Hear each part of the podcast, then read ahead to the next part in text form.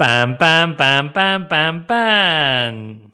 Ya está, Pablo. Eh, voy a aprovechar. Es la primera vez que después de la intro digo que me estoy tomando café de alguien que nos ha mandado café para que tomemos. Eh, Yasir de Sira nos ha mandado café. Yo me estoy tomando un café. Para la gente que lo está viendo en YouTube, verá mi taza. Eh, no es coña, me estoy tomando un café.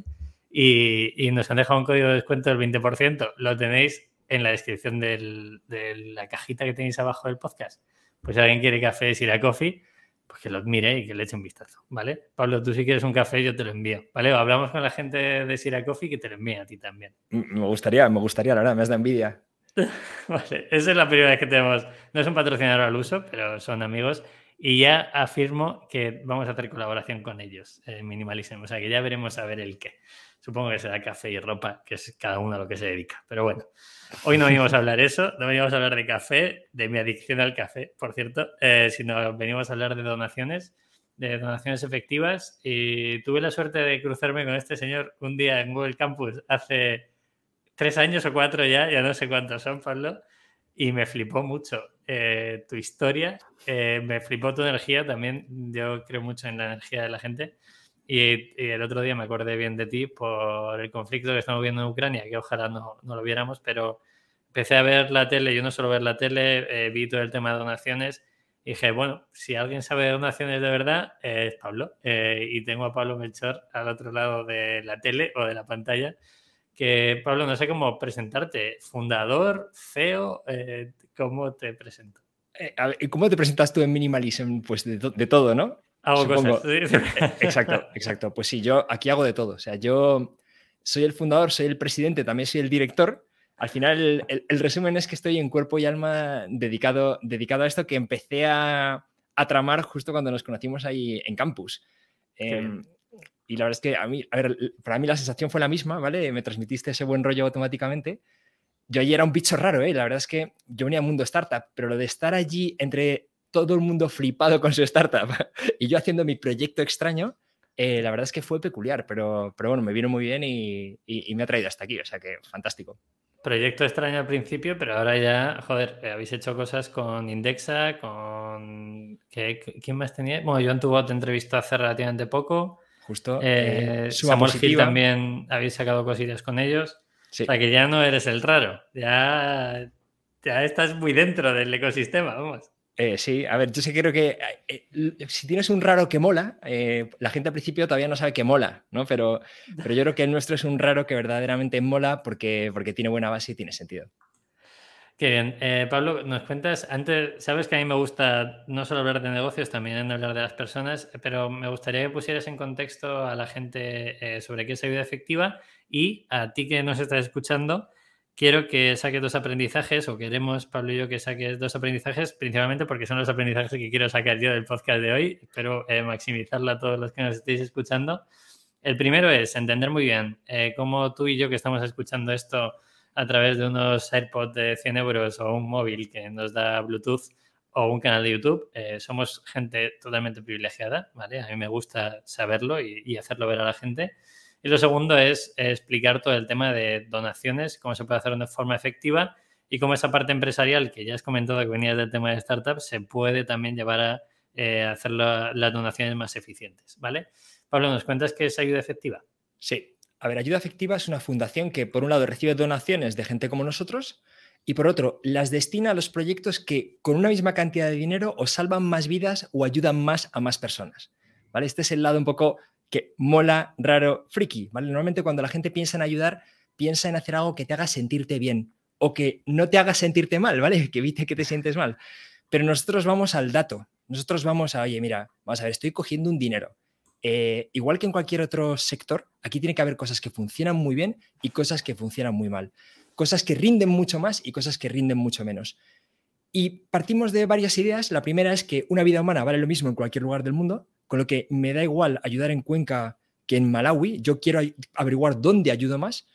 Y la segunda es que en el fondo me da igual qué es, cuál sea la causa del sufrimiento. ¿no? Yo creo que el sufrimiento es de las cosas más horribles que hay y si podemos aliviar más sufrimiento atacando una enfermedad que atacando otra, atacaremos aquella en la que podemos aliviar más sufrimiento. ¿vale? Entonces, es un enfoque muy, muy diferente porque en el mundo de la ayuda lo que se suele hacer es escoger una causa por motivos que son, para entendernos, a voleo, lo que te ha tocado cerca, hiciste un viaje y lo viste, pero realmente si te paras a pensarlo, con este enfoque más analítico, pues a lo mejor es que puedes tener un impacto muchísimo mayor, ¿no? O sea, puedes realmente salvar vidas, puedes transformar la vida de muchas personas y nosotros pensamos que merece la pena hacer este trabajo difícil, este trabajo que no te hace sentirte fenomenal en ese momento, ¿vale? Como de recibir una carta de un niño. No, no, no, pero realmente es que estás salvando muchas más vidas, curando enfermedad, evitando sufrimiento.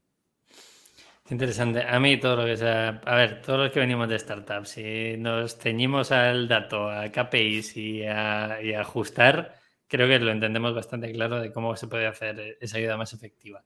Eh, Pablo, ¿nos cuentas vida del proyecto eh, y equipo que tenéis? Sí. Eh, a ver, vida del proyecto. Bueno, si quieres, bueno, esto empezó en 2000, la idea empezó en 2018, ¿vale? Todo, todo empieza en la idea.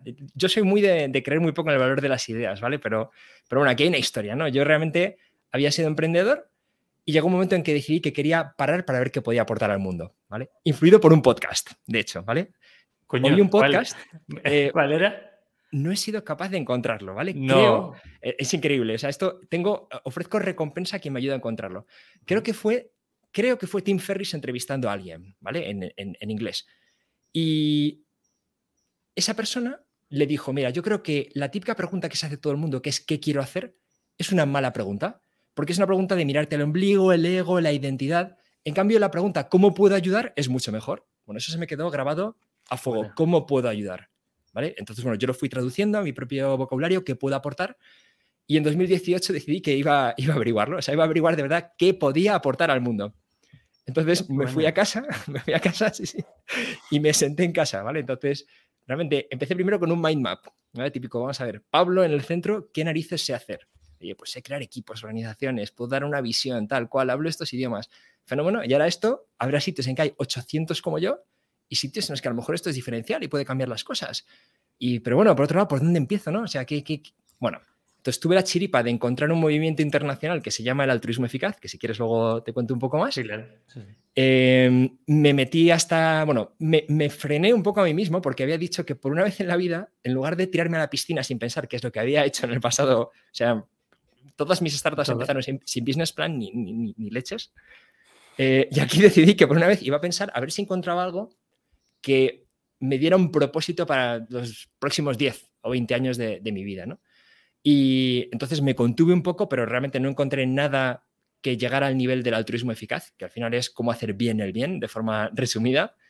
Hmm. Y, y, lo que me encontré también es que al contarlo a gente de, de mi entorno, eh, yo al principio pensé sobre todo, pues, por ejemplo, que los inversores que teníamos en, Regalador, que era la última, la última startup que monté, iban a pensar, oye, Pablo era un chaval majo, pero se ha vuelto loco, lo hemos perdido. Eh, y dice que quiere hacer aquí cosas de hacer el bien. Pero la reacción fue la contraria. Fue, oye, nos interesa mucho, hay poca gente con un enfoque profesional en, esta área, cuéntanos.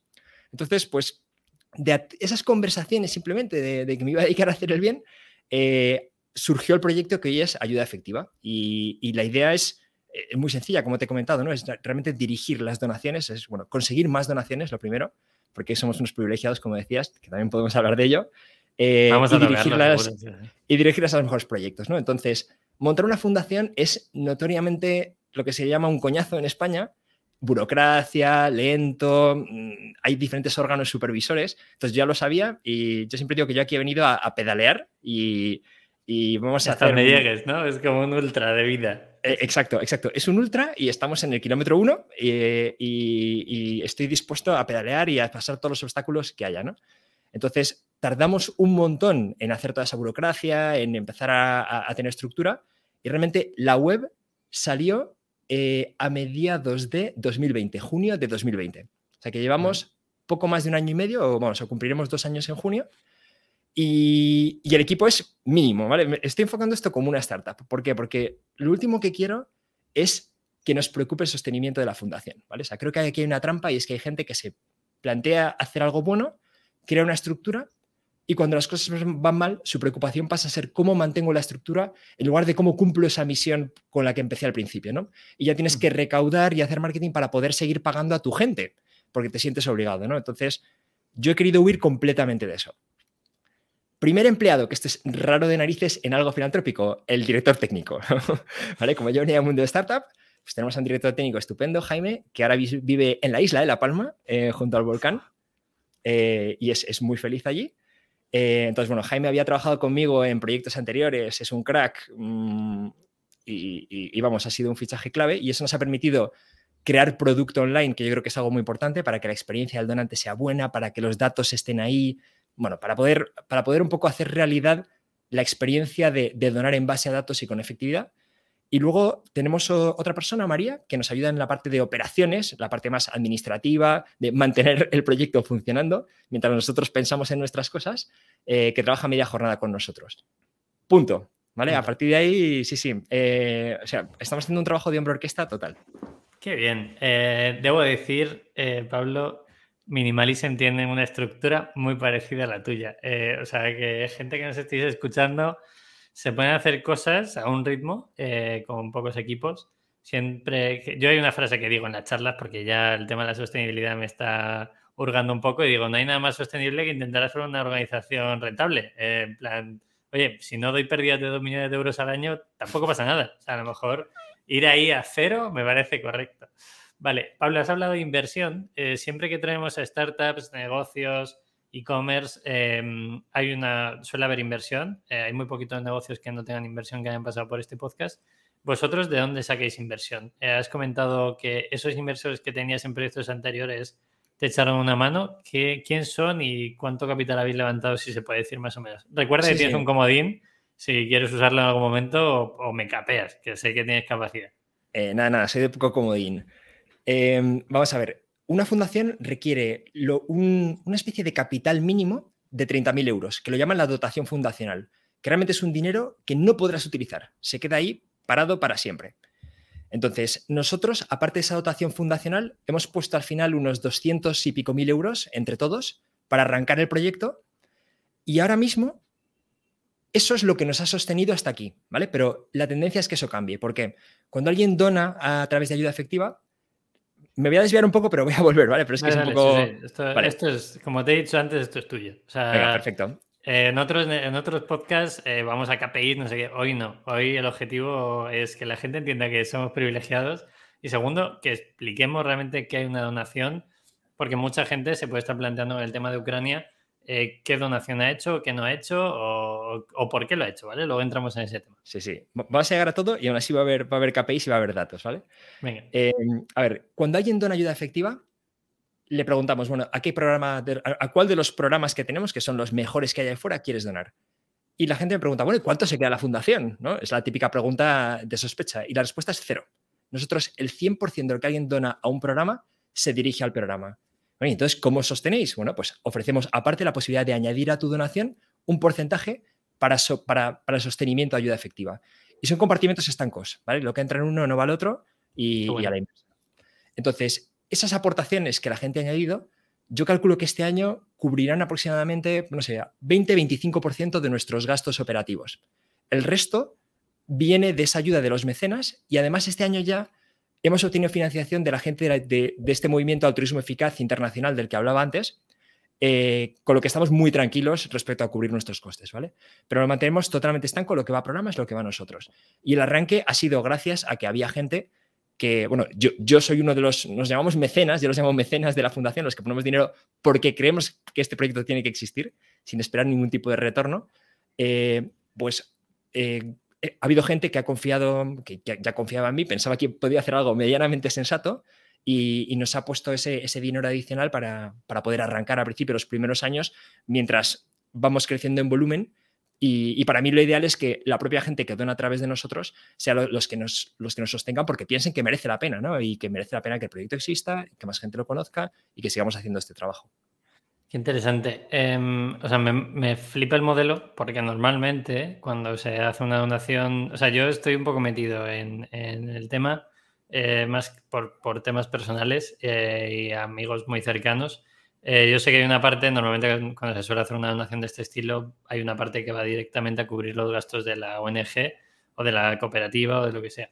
En vuestro caso es al revés, dais la opción extra de, que esa persona pueda aportar. Me parece una alternativa preciosa, sobre todo a nivel de crecimiento, ¿no? Eh, esto es una pregunta que no suelo hacer, pero, pero ¿hasta cuándo crees que, o sea, para ti ayuda efectiva puede ser eh, tu proyecto de aquí a 20 años? O es que normalmente Pablo entiende que aquí viene gente que, a lo mejor está 10 años y su objetivo es vender, ¿vale? Entonces, eh, ¿en, el tuyo cuál es? E, es buena pregunta. A ver, yo he decidido que quiero dedicarme a esta idea de cómo hacer el máximo bien posible. Y, creo que solo me saldré de ahí si tengo un problema de salud, un problema personal que, me, me, impida dedicarme a ello, ¿no? Pero creo que estoy en un momento vital en que puedo hacerlo y creo que no hay nada mejor a lo que dedicar mi tiempo. ¿Vale? Entonces, la, siguiente pregunta es si siempre va a ser a través de ayuda efectiva o va a ser de otra forma. Y ahí es donde no lo sé, ¿vale? Yo al meterme en, esa, fase de investigación en casa, cuando decidí que iba a ver qué podía aportar al mundo, em, leí muchísimo sobre el altruismo eficaz. Hay gente muy lista que ha dedicado mucho tiempo a pensar en estas cosas y utilizan a veces conceptos empresariales aplicados a, a este ámbito, ¿no? Y uno es el de ventaja comparativa. Y es algo que yo me planteo muy seriamente. ¿Cuál es mi ventaja comparativa? ¿Dónde aporto más yo a este proyecto de, hacer cosas que merezcan la pena en el mundo? Ahora mismo creo que donde más aporto es en ayuda efectiva, en lo que estoy haciendo. Es emprender, que es algo que sé hacer, sé vivir con la incertidumbre eh, sin ningún problema. Es amiga, íntima, la incertidumbre. Eh, me, gusta la, idea de construir algo donde antes no había nada. Mm, la gente me dice que comunico bien y que les inspiro confianza y que transmito el mensaje con claridad.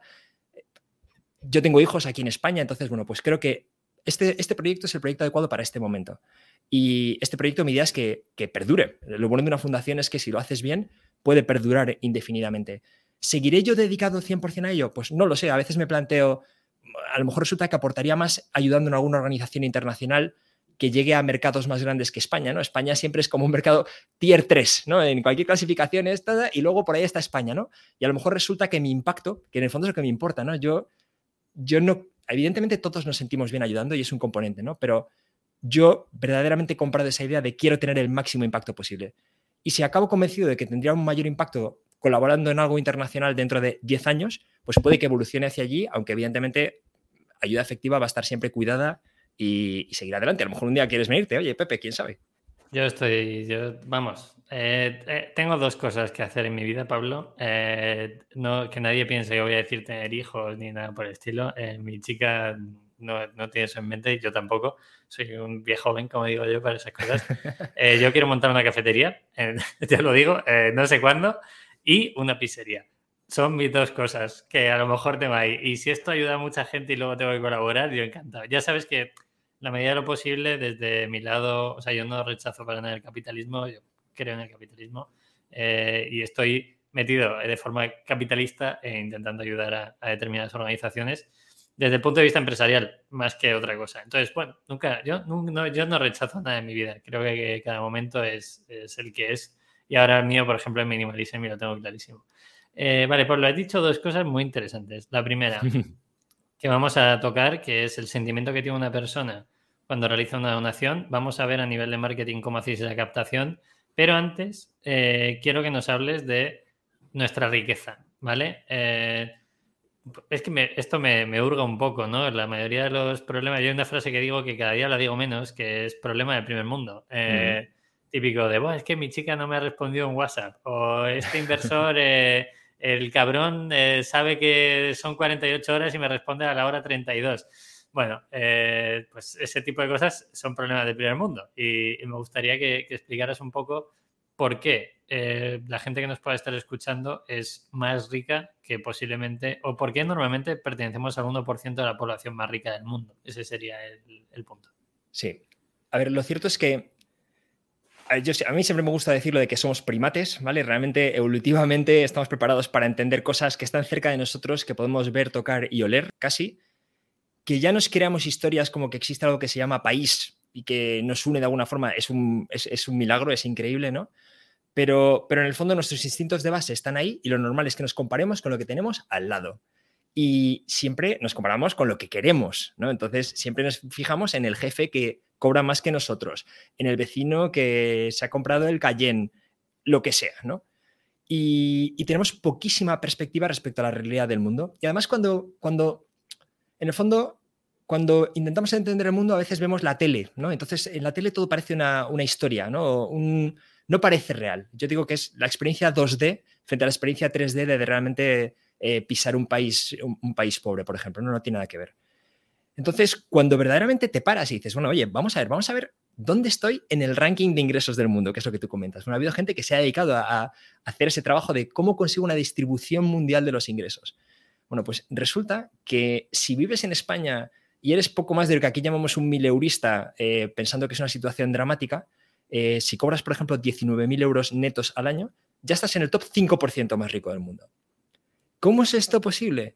Pues porque es que ahí fuera hay millones de personas que viven en condiciones que para nosotros son inimaginables, ¿vale? O sea, la línea más baja es lo que se llama pobreza extrema.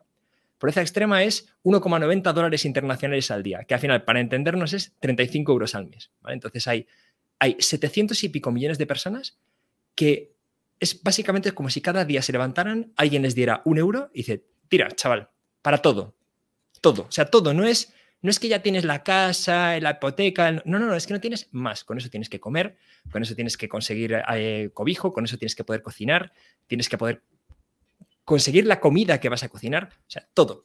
700 y pico millones de personas, ¿vale? O sea, esto es un huevo de gente, ¿vale? Para entendernos. Y luego eh, hay otra serie de niveles por encima, ¿vale? Que, todos están por encima de lo que en España consideraríamos pobreza, pero hay muchísima gente que vive sin prácticamente nada. Yo hay, una web que recomiendo a todo el mundo que se llama Dollar Street, la calle del dólar. Es de una fundación que se llama Gapminder y puedes ir y decir, oye, vamos a ver, ¿cómo se vive con 100 euros al mes? Entonces pones 100 euros y te pone, mira, pues alguien que vive con 100 euros al mes, para esa persona casa significa esto. Y lo ves y se te cae el alma a los pies. Juguete para los niños significa esto, ¿vale? Pues hay una escena, por ejemplo, en la que juguete es un cepillo de dientes viejo, ¿vale? Y eso es el juguete que tienen los niños. Y luego lo, vas subiendo los, los, niveles, ¿no? Y puedes contrastarlo, oye, cuando ya tienes 20.000 al año, ¿cómo vives? Y de repente lo ves, ¿no? Y ves la habitación llena de juguetes y ese tipo de cosas, ¿no?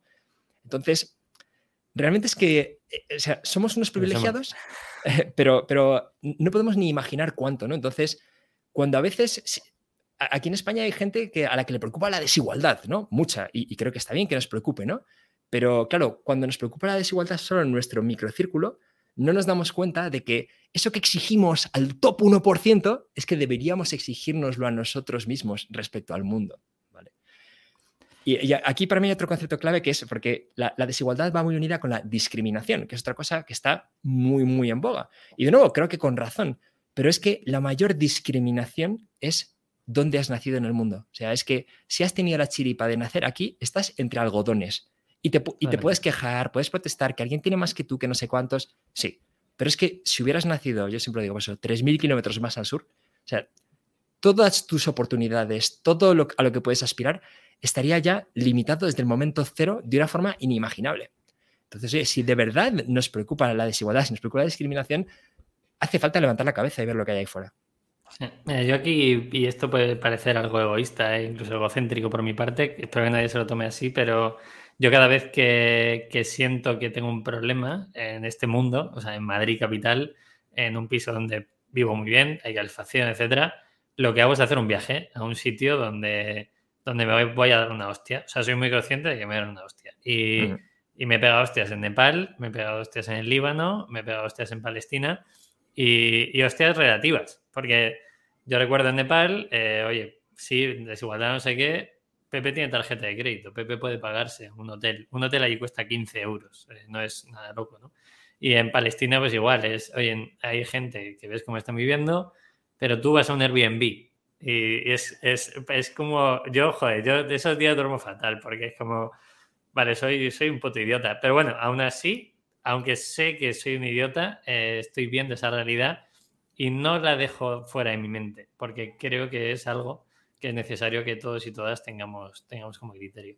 Hay un dato, Pablo, que, no hemos comentado, que es volumen de, no sé transacciones o donaciones que tenéis, para que la gente se ponga un poco en contexto. ¿Qué volumen tenéis eh, al año, si lo puedes decir? Y sobre todo, eh, algún KPI que, te he pedido antes de, oye, ¿cuánto equivale esto en malaria, etcétera? ¿Vale? Si puedes dar algún dato para que la gente lo entienda. Nosotros todos los datos los hacemos públicos en la web, ¿vale? O sea que, que todo, es visible. Pero en este año y medio, llevamos un año y medio funcionando, ¿vale? Hemos movido 360.000 euros. Esos 360.000 euros han salvado 62 vidas, ¿vale? Esto es la leche, ¿vale? O sea, es que, es que claro, estamos acostumbrados a clics, páginas vistas eh, y pedido medio, ¿vale? Pero estamos hablando de salvar vidas, ¿vale? Aquí, eh, para un momento para explicarlo. ¿Qué significa salvar una vida, ¿vale? Mm, nosotros nos centramos sobre todo en que no mueran niños de menos de 5 años, que es lo que llamamos mortalidad infantil. Cuando hablamos de niños que mueren lejos, al final, de nuevo, parece una historia de la tele, ¿no? Entonces yo a veces lo que le digo a la gente es, imagina que en tu bloque, en tu urbanización, donde quieras, mañana muere un niño de 5 años, ¿vale? todo el mundo estaría hundido. Todo el mundo diría, no me puedo creer lo que le ha pasado a Paula, ¿no? ¿Cómo se tiene que sentir? Bueno, pues esa misma realidad ocurre todos los días, bueno, o sea, es un dramón, por ejemplo, la malaria, no, se habla de la malaria, pero la malaria que encima este último año ha, ha, empeorado por los temas de COVID y demás, es que cada 70 segundos muere un niño de menos de 5 años de malaria. Una enfermedad que no es que haga falta investigación, o sea, no es el cáncer, ¿vale? Ay, es que es una enfermedad rara que no... No, no, no, es que sabemos, la podríamos evitar perfectamente. Simplemente no están los recursos para evitarlo, ¿vale? Cada 70 segundos, un niño de menos de 5 años, igual que si fuera Jorgito del, segundo, ¿vale? Esa es la misma situación y el mismo sufrimiento para, para, para, su madre, ¿vale? Entonces, yo creo que hay pocas cosas mejores que podemos hacer que evitar eso. Bueno, pues en este año nosotros sabemos que hemos salvado 60 vidas, ¿vale? Hemos salvado, no sé, dos, tres clases de un colegio. Y para mí el impacto, ya eso haría que todo merezca la pena, ¿vale? Ya está, solo eso. Pero bueno, aparte, por ejemplo, hemos dedicado bastante dinero a desparasitar niños. ¿Qué es esto de desparasitar niños? Bueno, pues para entendernos, aquí en España, si alguien tiene perros, a los perros se les desparasita. Se les da una pastilla cada cierto tiempo para quitarles los gusanos eh, intestinales y demás que, provocan todo tipo de enfermedades. Bueno, pues en los países pobres a quien hay que desparasitar es a los niños, porque juegan en aguas contaminadas, hay gusanos de diferentes tipos de enfermedades y el impacto en la salud es tremendo. Y resulta que lo que más mejora la educación en España muchas veces en nuestra visión de primer mundo, ¿vale? Cuando pensamos en ayudar, decimos, bueno, sí, pero vamos a preocuparnos eh, por igualdad, vamos a preocuparnos eh, por educación y emprendimiento. Y me parece fenomenal. Lo que pasa es que eso es la fase 8. O sea, primero creo que hace falta que el niño no muera, que llegue, y segundo, que el niño se desarrolle adecuadamente. Cuando un niño está lleno de gusanos parásitos, el problema es que, aparte de todos los problemas de salud que tiene, anemias y demás, los gusanos compiten por micronutrientes con el niño. ¿vale? Hoy en día, por suerte, aunque ahora hay riesgo de nuevo enorme, hay poca hambre relativamente en el mundo, o sea, gente que le falte calorías, pero hay mucha malnutrición, gente que no tiene cosas básicas para, para formarse adecuadamente. Y si un niño no se desarrolla adecuadamente de pequeño, eso es irreversible como adulto. Entonces, desparasitar a los niños resulta que ayuda tanto a su salud de pequeño en la época de desarrollo, que es lo que más incrementa sus, sus ingresos a futuro, ¿vale? Que es increíble. Sobre todo sabiendo que desparasitar a un niño cuesta un euro al año, ¿vale? O sea, llega el profesor, plaf, un euro al año. ¿Vale? Pues nosotros sabemos que con lo que hemos destinado a desparasitación, hemos generado, vamos a generar más de un millón de euros en ingresos adicionales para los niños a los que hemos tratado. Entonces, solamente estos dos datos mm, para mí es que son es que son increíbles, ¿no? Sí, y luego los puedo bajar, ¿vale? Porque ¿cómo sabemos que hemos salvado 62 vidas? Bueno, porque hemos protegido a no sé cuántas mil personas de la malaria, con lo que hemos evitado X casos, con lo que hemos evitado X muertes, ¿no? O sea, nosotros todo lo tenemos calculado así, entender por qué consigo ese objetivo final, ¿no? Pero realmente eh, justo una cosa que hacemos es distinguir. En inglés lo llaman outcomes frente a outputs, ¿no? Outcome es el resultado final. Para mí el resultado final es salvar vidas. Eso es lo que me importa. Porque mm. podríamos anunciar los datos de, eh, oye, fenomenal, hemos comprado eh, dos millones de mosquiteras. Bueno, vale, ¿y qué? ¿Vale? Porque mi objetivo no es comprar mosquiteras. Claro. las consecuencias, es lo que verdaderamente nos interesa y es lo que miramos, ¿no? Y eso es, y por eso es tan difícil encontrar proyectos que nosotros financiemos, ¿vale? No financiamos, financiamos muy pocos, ¿vale? Ahora mismo son cinco proyectos diferentes, vamos a meter algunos más, pero son muy pocos porque son aquellos en los que buscamos evidencia de que verdaderamente lo que hacemos al final salva una vida, eh, añade tantos años de calidad de vida a una persona o le permite tener X ingresos más como adulto. Interesante. Pablo, em, cosas que quiero tocar. Eh, hay un hmm. tema que entre cervezas siempre suele salir, cuando alguien tiene las miras un poco cerradas, ¿vale? No voy a hablar de sesgos, pero podría, porque todo el mundo habla de sesgos. Son, sesgos realmente. Em, cuando alguien dice, no, yo trabajo en cooperación o trabajo en una ONG. Y en España poco a poco se va hablando de dinero, que a mí me parece bien decir cuánto ganas al año, me parece algo normal. En Estados Unidos es algo que es la base. O sea, tú estás tomándote un café y te dices, no, yo gano 100.000. Ah, pues yo 120.000 y es una guerra, ¿no? Eh, pero bueno, ahí entraríamos en otro tipo de, políticas culturales. Eh, hay, una, hay un comentario cuando alguien trabaja en una ONG, en una cooperación, dicen, no, pero si tú quieres ayudar, ¿por qué no trabajas gratis. ¿Qué, cómo veis ese comentario? ¿Cómo, porque obviamente yo no sé cuánto cobras tú, no lo quiero saber, no hace falta, pero tú tendrás un sueldo, tu equipo tendrá un sueldo, será gente que podría tener un sueldo posiblemente mucho mayor en otro tipo de proyectos. Eh, ¿qué, comentario tienes al nivel de, oye, necesitamos gente bien pagada para que esa gente haga bien su trabajo? Eh, yo lo veo claro, pero ¿cómo lo, ¿cómo lo comentas tú? ¿Cómo lo puedes defender tú, Pablo? Sí, yo lo tengo muy claro. Esto tiene que ver un poco con, con nuestro enfoque de la ayuda, ¿no? A veces, a veces pensamos en la ayuda mucho más desde el punto de vista del ayudador que del ayudado, ¿vale? Entonces, el ayudador, ¿qué esperamos? Que se sacrifique y que se sienta bien, ¿vale? Ese es un poco el foco de la ayuda. Pero es que esa visión está totalmente equivocada, ¿vale? El foco debería estar en la persona a la que queremos ayudar. Y lo importante es, oye, ¿hemos conseguido ayudarla? ¿Y a qué coste? ¿Y hemos ayudado a más personas o a menos? Entonces, en el momento en que tú de verdad te enfocas en el impacto que consigues, la realidad es que con gente profesional tu impacto es 100, mil veces mayor que con un voluntario que un día viene, otro no, un día está motivado, otro no, se ha cansado, ahora le viene mal porque está trabajando. Entonces, esa idealización un poco del, de la autoinmolación, ¿no? del martirio para ayudar a los demás, es como muy bonita como historia, pero si somos gente que nos basamos en datos, que yo lo soy y yo lo que busco es el impacto, es absolutamente ineficiente. Entonces, hay proyectos en los que todo el mundo es voluntario y son muy bonitos y para los propios voluntarios es tremendamente enriquecedor, ¿vale? Pero en nuestro caso el foco no está en los voluntarios. puede ser el inicio, puede ser el inicio a algo más. O sea, puedes hacer un voluntariado, ver que te llena, que te motiva, e incluso orientar tu vida profesional a ello. Eh, por supuesto, por supuesto. O sea, yo, en, ningún momento soy crítico con el voluntariado.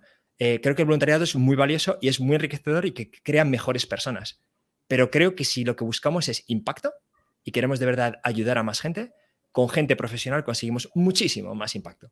Entonces, luego ya entramos en las líneas, ¿no? Oye, ¿debería alguien forrarse? ¿Debería el CEO eh, cobrar millones de dólares? Pues, eh, sinceramente, pues creo que no. Eh, simplemente ya es casi un poco como hasta de mal gusto, diría, ¿no? Pero creo que si no hacemos posible que haya gente profesional que dedique sus horas a esto porque no queremos pagarles, pues al final, ¿qué tendremos? Mm, pues bueno, o gente no profesional eh, o, gente que es profesional pero nos dedica una horita al fin de semana y, se acabó y nunca, nunca tendremos impacto. Entonces, Voy a tirar una pullita aquí, Pablo. Eh, esto no solo pasa en cooperación, también pasa en política. Así que eh, si quieres un político de verdad, págale un sueldo que le pagaría en una empresa privada. Eso siempre lo he defendido y oye, a día, no sé qué día es hoy, 23 eh, de marzo, 24 de marzo, lo voy a seguir defendiendo. Eh, creo que si quieres alguien brillante, que se parta el lomo por, por, algo, o sea, ya puede ser por una empresa, por vender camisetas, calzoncillos, como hacemos nosotros, o por ayudar y salvar vidas, como haces tú, necesitas a gente brillante y no solo gente que lo haga de forma altruista, que está bien, pero, pero si realmente quieres alguien que sea muy bueno o muy buena, eh, necesita cobrar por ese trabajo. Em, Pablo, hay un punto que a mí me llama muchísimo la atención y soy consciente de, a mí me gusta el marketing, yo vengo del marketing, no sé cuántos años llevo ya en esto. Em, la parte de eh, hacer una donación eh, juega mucho con la parte emotiva, de, oye, hago una donación, venga, 20 euritos, 25 euritos porque me siento bien, o 10.000 o 100.000 euritos porque me siento bien, ¿no? ¿Y qué, cómo lo veis vosotros? Porque entiendo que por un lado tenéis que captar nuevas donaciones, nuevos donantes, pero por otro lado, ya no es solo el hecho de hacer sentir bien a esa gente, ¿qué, ¿cómo lo gestionáis? ¿Qué campañas de marketing trabajáis para que esa persona, además de tener esa parte emotiva, también aporte o tenga otro, otro punto a nivel personal o a nivel incluso profesional? Sí. A ver, es buena pregunta. Yo a veces digo que mm, estamos poniéndonoslo lo más difícil posible, a propósito, ¿vale? Eh, al final, o sea, aquí hay, evidentemente, si queremos tener impacto, tenemos que tener éxito, tenemos que captar donaciones, pero por otro lado, tenemos una misión casi, casi igual de importante para mí, que es la de promover la, donación en base a criterios de efectividad, ¿vale? Que es algo que no es nada sexy, ¿vale? Te lo digo y no estoy emocionado y deseando comprarlo, ¿vale? ¿vale? Sin embargo, estoy convencido de que es lo mejor. Entonces, lo curioso es que estamos en cierta medida pidiendo a la gente que no done para sentirse bien, sino que done por el impacto que va a tener, ¿vale? Que sea capaz de encontrar satisfacción en el impacto. Y esto es algo que para un primate, como decíamos antes como nosotros, es difícil, ¿vale? La satisfacción suele estar en lo tangible, en estoy más guapo, me siento mejor, em, ¿vale? Otra serie de cosas como mucho más básicas. Entonces, por un lado, rehuimos absolutamente la competencia en la historia triste, ¿vale? No, no nos dedicamos a eso. A veces, aún así, sí que tengo que explicar las cifras de esa forma, ¿no? Pues, por ejemplo, antes cuando te hablaba de, de los niños que mueren de malaria, ¿no? Yo puedo decirte que son 483.000 niños al año. Y eso suena un montón, pero no te dice nada, porque no estamos programados para entender ese tipo de números, ¿no? Entonces, sí que busco la forma de comunicar que haga que lo entendamos, ¿no? Oye, cada 70 segundos muere un niño. Uf, eso lo entiendo mucho mejor, ¿no? Entonces, hay e-, ese tipo de trade-offs entre la comunicación que llega más, que conecta con nosotros, ¿no? Y, la comunicación un poco más mm, simplemente incomprensible, pues estoy dispuesto a hacerlos porque creo que no tergiversan el mensaje, ¿no?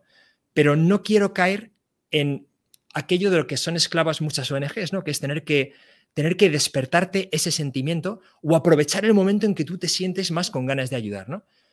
Yo digo muchas veces que a veces más que un donante súper motivado, yo, ¿vale? En, tal, tal y cual, porque la motivación le va a durar dos días, ¿vale? En el fondo mañana va a haber otro tema que va a llamar su atención, otra cosa. A veces prefiero a alguien que en modo rutinario dona un porcentaje de sus ingresos todos los meses. Bueno, no a veces, siempre. O sea, ese es el donante que verdaderamente consigue impacto.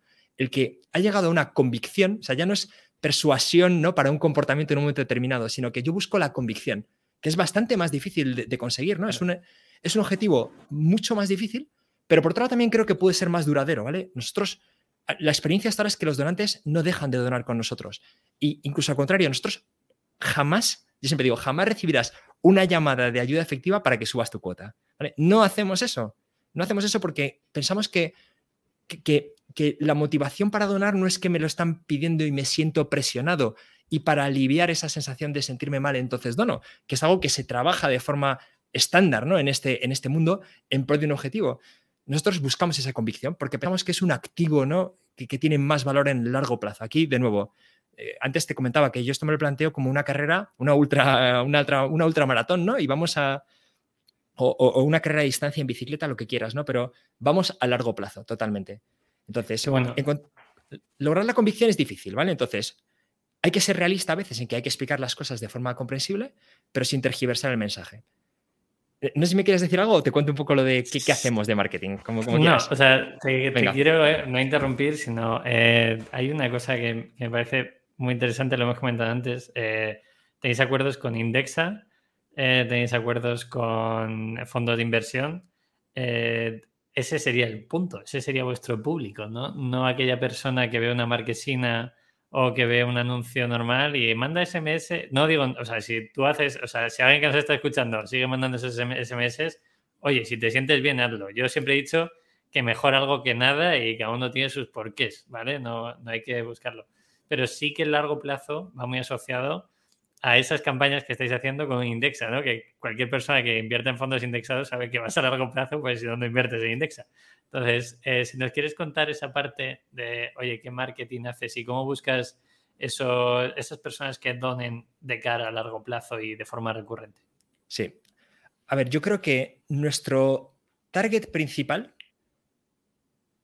hay mucha gente que al principio piensa y me decía, no, yo, yo creo que la gente que ya está ordenando, ¿no? la gente que ya es, que está concienciada, que ya es solidaria, mi experiencia es que muchas veces esa, concienciación es una concienciación emocional. Y, no está centrada en el impacto, sino que está centrada en otras dimensiones, ¿no? En tener la sensación de que participas en algo bonito que merece la pena, que mejora el mundo.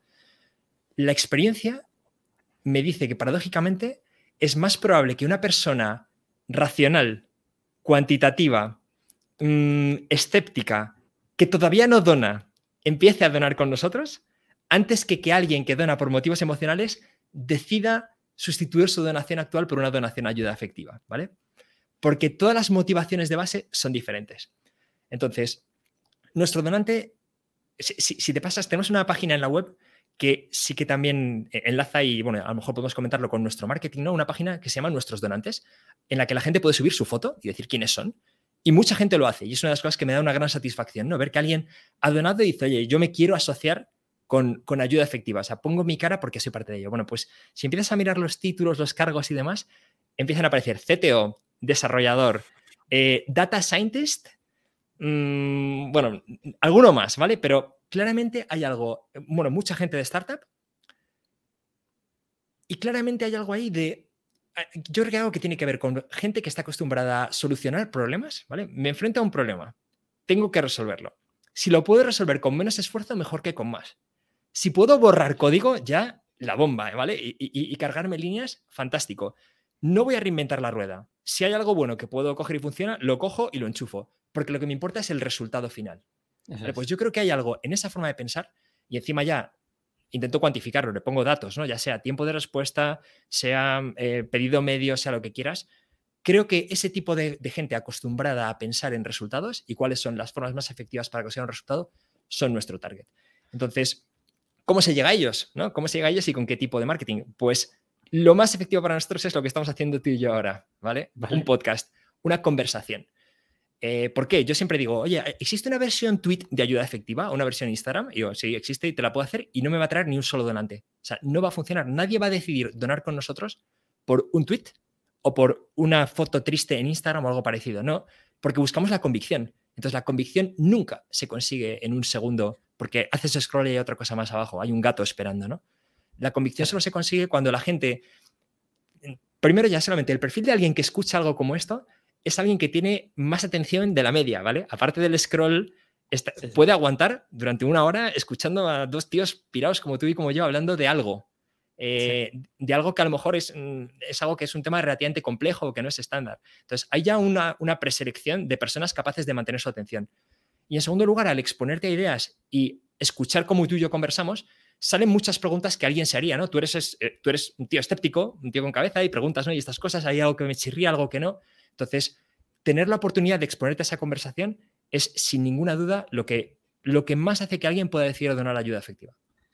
Qué bueno. Eh, Pablo, voy a, voy a resumir a nivel de marketing dos cosas que has dicho que son brutales para que todos aprendamos y, que la gente se lleve un aprendizaje más. La primera es... Eh, ayuda efectiva soluciona un problema, que es, oye, yo sé que ellos lo hacen muy bien, una persona que dona, eh, dona porque confío en que esa persona lo está haciendo mejor que el propio donante, ¿no? ¿A dónde quiero ir con esto? A mí me hace mucha gracia cuando alguien compra en y dice, si yo quiero camisetas, calzoncillos y jabones, eh, ya, ya os habéis encargado vosotros de hacerlo de forma consciente. Y digo, bien, me encaja. Y, hablé con la gente de Hanun y era igual, decía, no, no, nosotros hacemos bien los muebles. Eh, tú entra aquí y ya sabes que esta es una barra libre, por así decirlo. ¿no? Es un poco la teoría que tenemos en Minimalism con, con, la ropa y con la cosmética ahora. Y otra que acabas de decir, que es, oye, si yo puedo aportar ese granito, lo puedo hacer bien y hay que ese limitante de, oye, ya hay alguien que lo puede hacer un poquito mejor, pues me confío en esa persona o en ese proyecto y me olvido de, nada más y cuestiono cosas, ¿no? ¿Hasta qué punto, Pablo, la gente os cuestiona? O sea, entiendo que la parte de atención al cliente que en un e-commerce tendríamos, ¿cómo lo cuestionáis vosotros a nivel de, oye, quiero donar, ¿cómo ayudo? Mm, la gente nos cuestiona mucho. A ver, lo cierto es que hemos puesto mucho esfuerzo en crear contenido y la gente suele encontrar respuesta a sus dudas directamente en la web. Pero cada cierto tiempo nos escriben y, es, y realmente son las conversaciones que más me gustan y son conversaciones que suelen traducirse en donación. Entonces la gente nos pregunta, ya, pero bueno, pero ¿cuánto se queda la fundación? Pero, pero exactamente cada cuánto tiempo enviáis vosotros dinero a los proyectos que financiáis.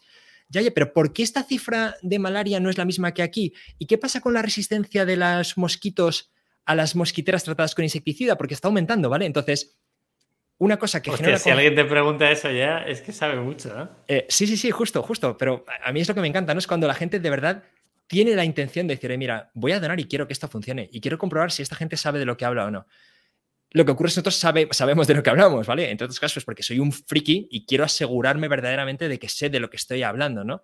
Y porque me apoyo en hombros de gigantes, ¿no? Hay gente ahí fuera, tenemos un partner que se llama Giftwell, que son unas máquinas que llevan, ahora ya deben llevar como 13 años, investigando qué es lo más efectivo, buscando los datos, la evidencia, eh, siempre minorando las cifras, ¿no? Mm, pues si sacas un poco alta, no, vamos a reducirlo a un 25% porque tengo dudas. Entonces, a mí eso me da una tranquilidad absoluta. O sea, lo que dicen de creer en el producto que vendes, claro, en mi caso es que creo absolutamente en lo que hacemos. Y Y no es porque hay gente que, hay gente que me lo cuestiona a veces. Bueno, entonces, claro, ¿qué haces? ¿Te fías de los datos? Uy, los datos pueden ser...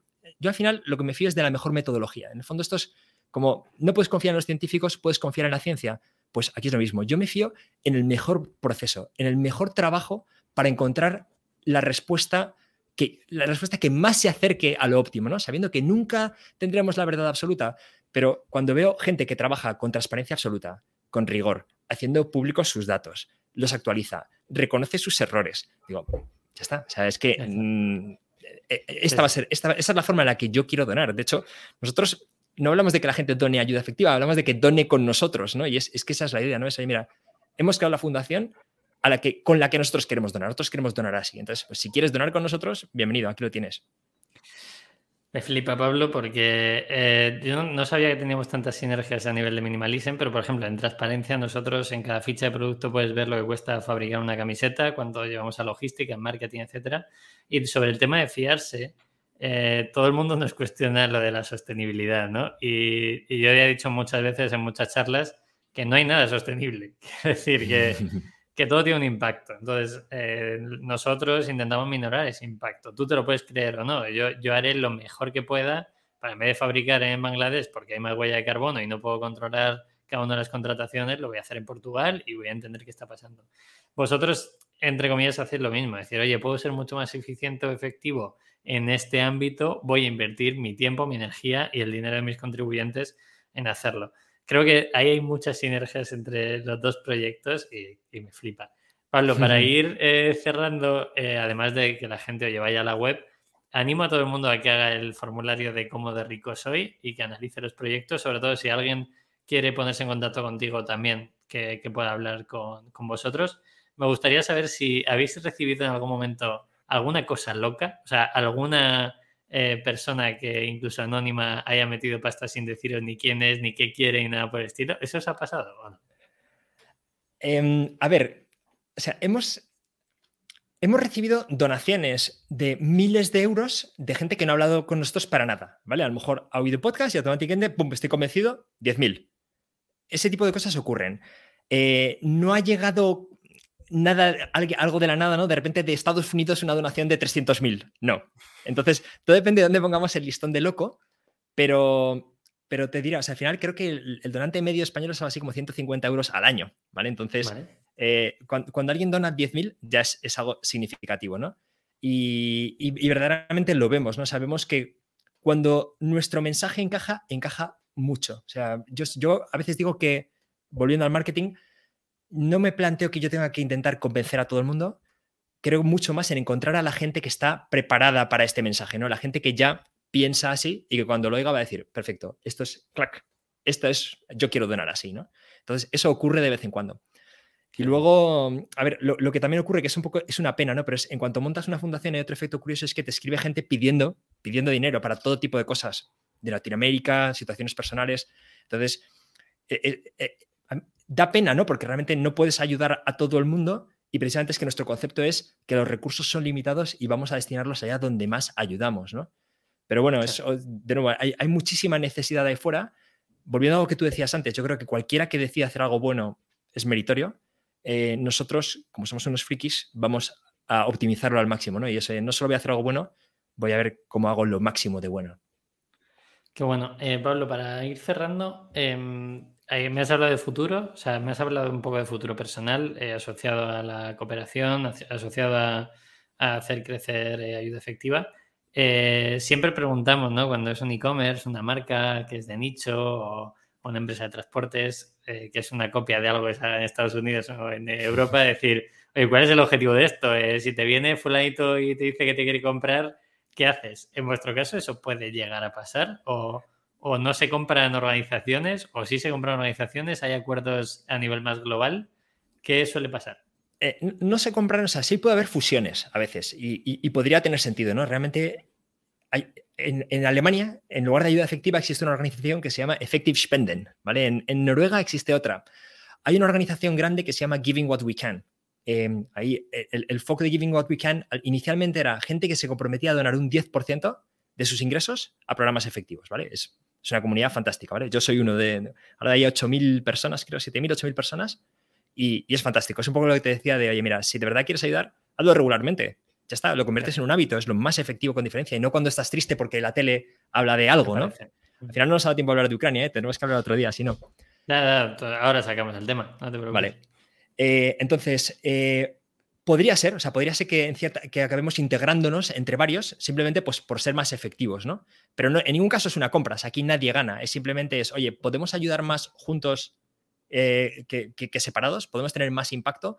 ¿Podemos reducir nuestro coste siguiendo y, seguir enviando la misma cantidad de recursos a los programas que financiamos? Entonces, eso podría, podría llegar a ocurrir. Y si no, pues ayuda efectiva seguirá aquí para siempre. Lo que cambiará mucho es lo que hacemos en ayuda efectiva, ¿vale? Para nosotros hay un dato curioso, ¿no? Es, para nosotros es muy importante cuánto cuesta salvar una vida, ¿vale? Hoy en día puedes salvar una vida por entre 3.500 y, y, entre 3.500 4.000 euros puedes salvar una vida. ¿vale? Eso es mucho, es poco. Yo ni idea, ¿no? No, no, no pensamos en estos términos. Yo explico, en España, eh, si, si una persona de 60 y pico años tuviera cáncer, gastaríamos decenas de miles de euros para añadirle unos años de vida. Y yo digo, bien gastados, ¿no? Bueno, pues en los sitios más pobres, por tres mil y pico euros, salvas la vida de un niño, una vida por delante entera, ¿no? Entonces, tiene una rentabilidad enorme. ¿Qué es lo que está ocurriendo? Que cada vez es más caro salvar vidas. Y eso que en un negocio considerarías algo malo, aquí es la mejor señal que hay. Es cuanto más caro salvar vidas, significa que, que aquello que era increíblemente barato de evitar ya lo hemos cubierto, ¿no? Entonces, aquí hay un objetivo y es que sea carísimo salvar vidas, ¿vale? Que ya realmente es que... No haya más. no haya más, no haya más, ¿no? O sea, ya, ya estaremos en los temas ya de prolongación, ¿no? De vivir 150 años y ese tipo de cosas. Entonces, oye, ojalá haga un momento, o sea, claramente lo que hace ayuda efectiva irá cambiando, ¿vale? Porque se tengo la esperanza, ¿no? Pues la malaria, eh, hay vacunas poco efectivas ahora, pero tal vez, aunque no va a ser el ritmo COVID, va a ser el ritmo de 10, 15 veces más lento, pero puede que llegue un momento en que con una vacuna podamos tacharlo y pasar a lo siguiente, y pasar a lo siguiente, y pasar a lo siguiente, ¿no? Y, ojalá llegue un momento en que es que sea lo mismo hacer algo en Malawi que hacerlo en España porque estemos igual, ¿no? ¿Quién sabe? Qué bueno. Ahí ya te enlazo, Pablo, con el tema de Ucrania. Tengo un amigo, eh, Juanito, que es, un punky corredor de ultradistancia por el mundo. es punky punky de verdad. es muy divertido ver una conversación suya y mía sobre empresas, capitalismo y, negocios, ¿no? Es muy divertido verlo. Pero él, es bastante crítico en el tema de Ucrania eh, porque dice, claro, esto se está doliendo porque se parecen a vosotros, eh, no porque realmente sintáis que tenéis que ayudar, ¿no? ¿Cómo ves ese conflicto y qué habéis hecho desde, desde Ayuda Efectiva? ¿Habéis hecho algo más o qué, cómo habéis intentado aportar al tema de Ucrania? Vale. Eh, a ver, ese conflicto es totalmente humano, ¿no? Y, o sea, creo que no hay que fustigarse por ello. Lo que hay que preguntarse es cuál es nuestra guía, ¿no? ¿Cuál es nuestra guía para ayudar? ¿Nuestra guía va a ser la emoción?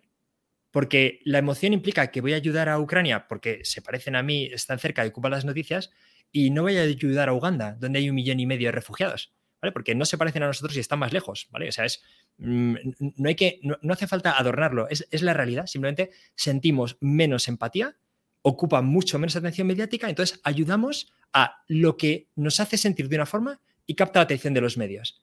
Entonces, yo ahí la pregunta que, recomiendo que todo el mundo se haga es, ¿ese debería ser mi criterio para ayudar?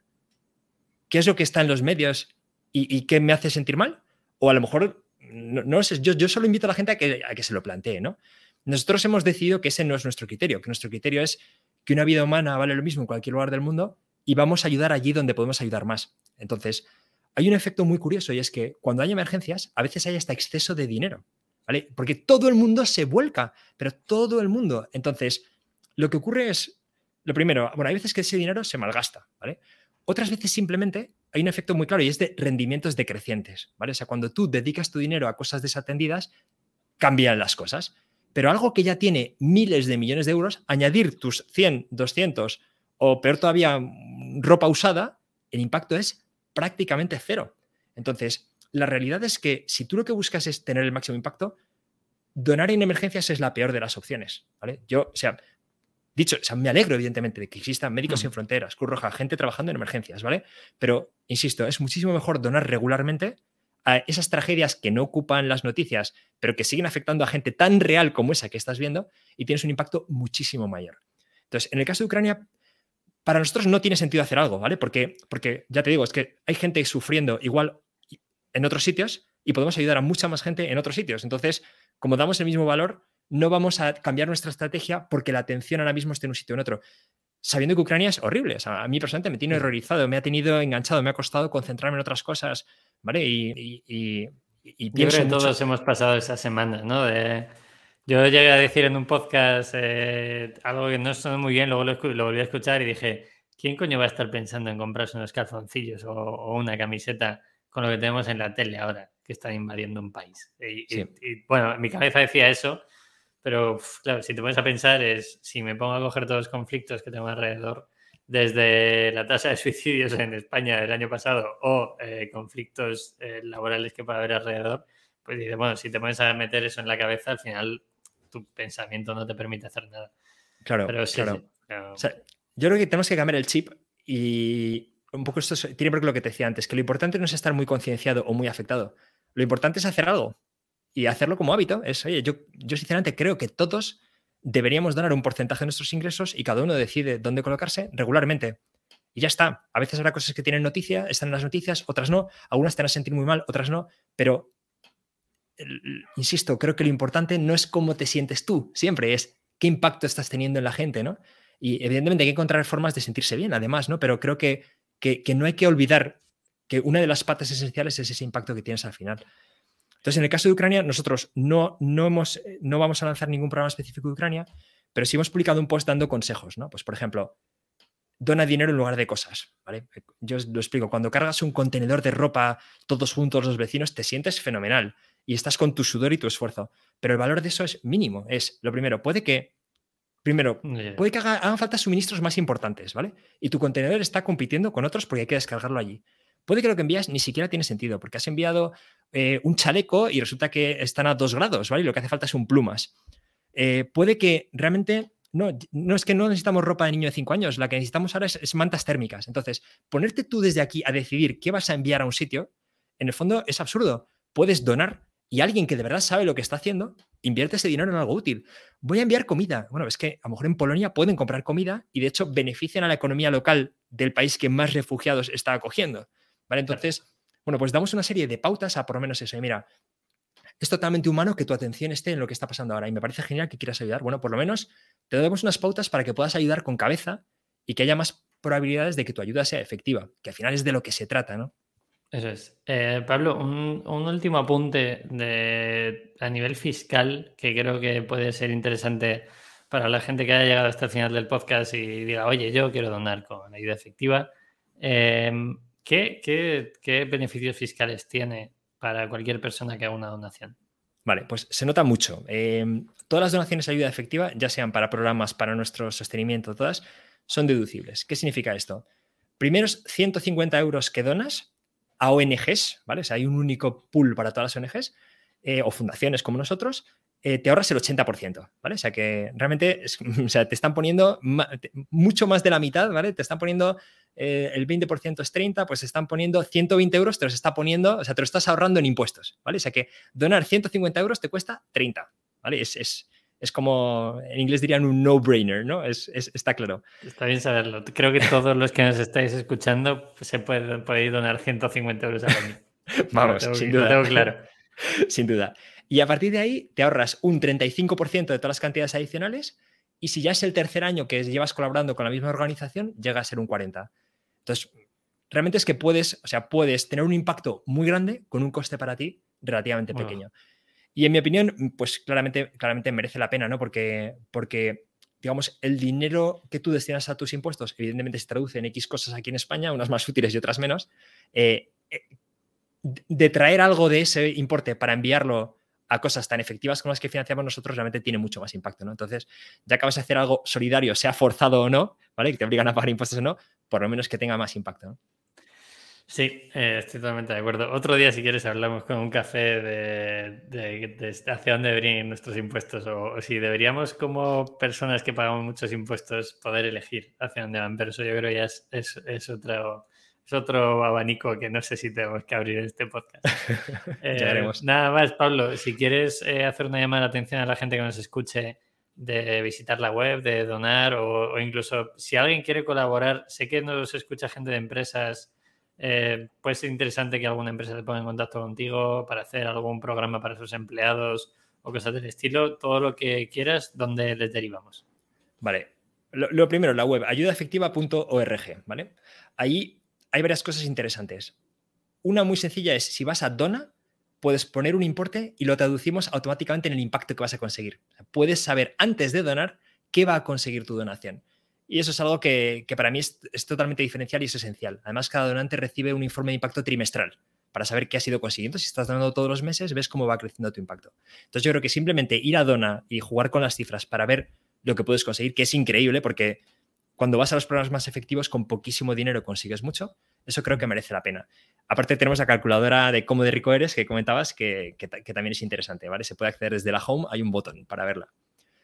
Empresas eh, que colaboran con nosotros, sí, las hay. Eh, hacemos también, tenemos el concepto de equipos de donación, que es lo que hemos hecho, por ejemplo, con Indexa o con, con Suma Positiva, ¿no? Que es eh, poder donar juntos para un objetivo común viendo el impacto. Entonces, directamente yo doy mi email, pablo Cualquiera que quiera saber más, enviarme un comentario, hacerme una pregunta, algo que no le ha quedado claro, escepticismo, me gusta el escepticismo, pues vamos, respondo a todo.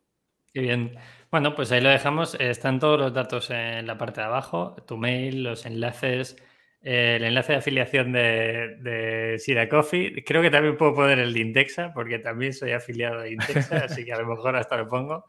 Y, yo me comprometo a, que en una hora tenéis una donación por mi parte fijo, ya recurrente. Tengo que pensar, pensar cuál es y lo vamos viendo. Porque yo soy de esos, o sea, que nadie piense mal, que yo también he donado en Ucrania, he sido esa persona que un domingo está mal en su sofá y ha visto un vídeo en YouTube de un youtuber en el que confía y, dona. Creo que esa parte me parece bastante mal pues, y lo he hecho solo para sentirme bien. O sea, que la gente entienda que, que ni Pablo ni yo podemos juzgar un tipo de donación. Creo que es mejor hacer algo que no hacer nada. Eso siempre es clave en este tipo de cosas. Lo bueno es que hay muchos que podemos hacer un poquito y habrá gente que nos esté escuchando que puede hacer muchísimo. Y bueno, Pablo ha decidido orientar su vida a ese tipo de ayudas, que también se agradece. Tiene que haber gente que, quiera ayudar en ese sentido. Pablo, nada más, eh, millones de gracias por darme una hora de tu tiempo y no sé ya cuándo nos veremos, si nos veremos en Google algún día o si no, o, cómo nos tomaremos ese café o esa cerveza. Perfecto, nada, mil gracias a ti, Pepe, eh, yo encantado. Esto último que has dicho es importante, o sea, yo, yo siempre digo, nunca criticaré a nadie que decida hacer algo bueno, lo que invito a la gente es a examinar su portfolio, es cómo hago el bien. Y a lo mejor resulta que hay una parte que la puedes hacer de forma más efectiva, aparte de esa otra que te toca el corazón. Eh, todos tenemos el corazón y, lo, único que, insisto siempre es que no olvidemos el objetivo, ¿no? Eh, que no olvidemos el foco en la persona que recibe la ayuda para hacer algo que verdaderamente merezca la pena, además de, hacernos sentir bien, que es lo más natural del mundo. Yo me quedo con una frase, no es solo el sentimiento, sino que hay que entender el impacto. Creo que es clave y cualquier persona que entre en vuestra web lo va a ver. Ese es el punto. Sí. Pues Pepe, mil gracias, ¿eh? Ha sido. gracias a ti. Ha sido un placer. Gracias a vosotros. a los que habéis llegado hasta aquí, pues oye, compartir esto con, con quien queráis, que al final lo bueno que tiene el podcast es que algunos lo escucharéis eh, comiendo, cenando, durmiendo, entrenando. Espero que hayáis aprendido todo lo que hemos aprendido nosotros y que lo hayáis pesado muy bien. Muchísimas gracias y nos vemos en una semanita aproximadamente. Gracias, Pablo. Un abrazo. Gracias, Pepe.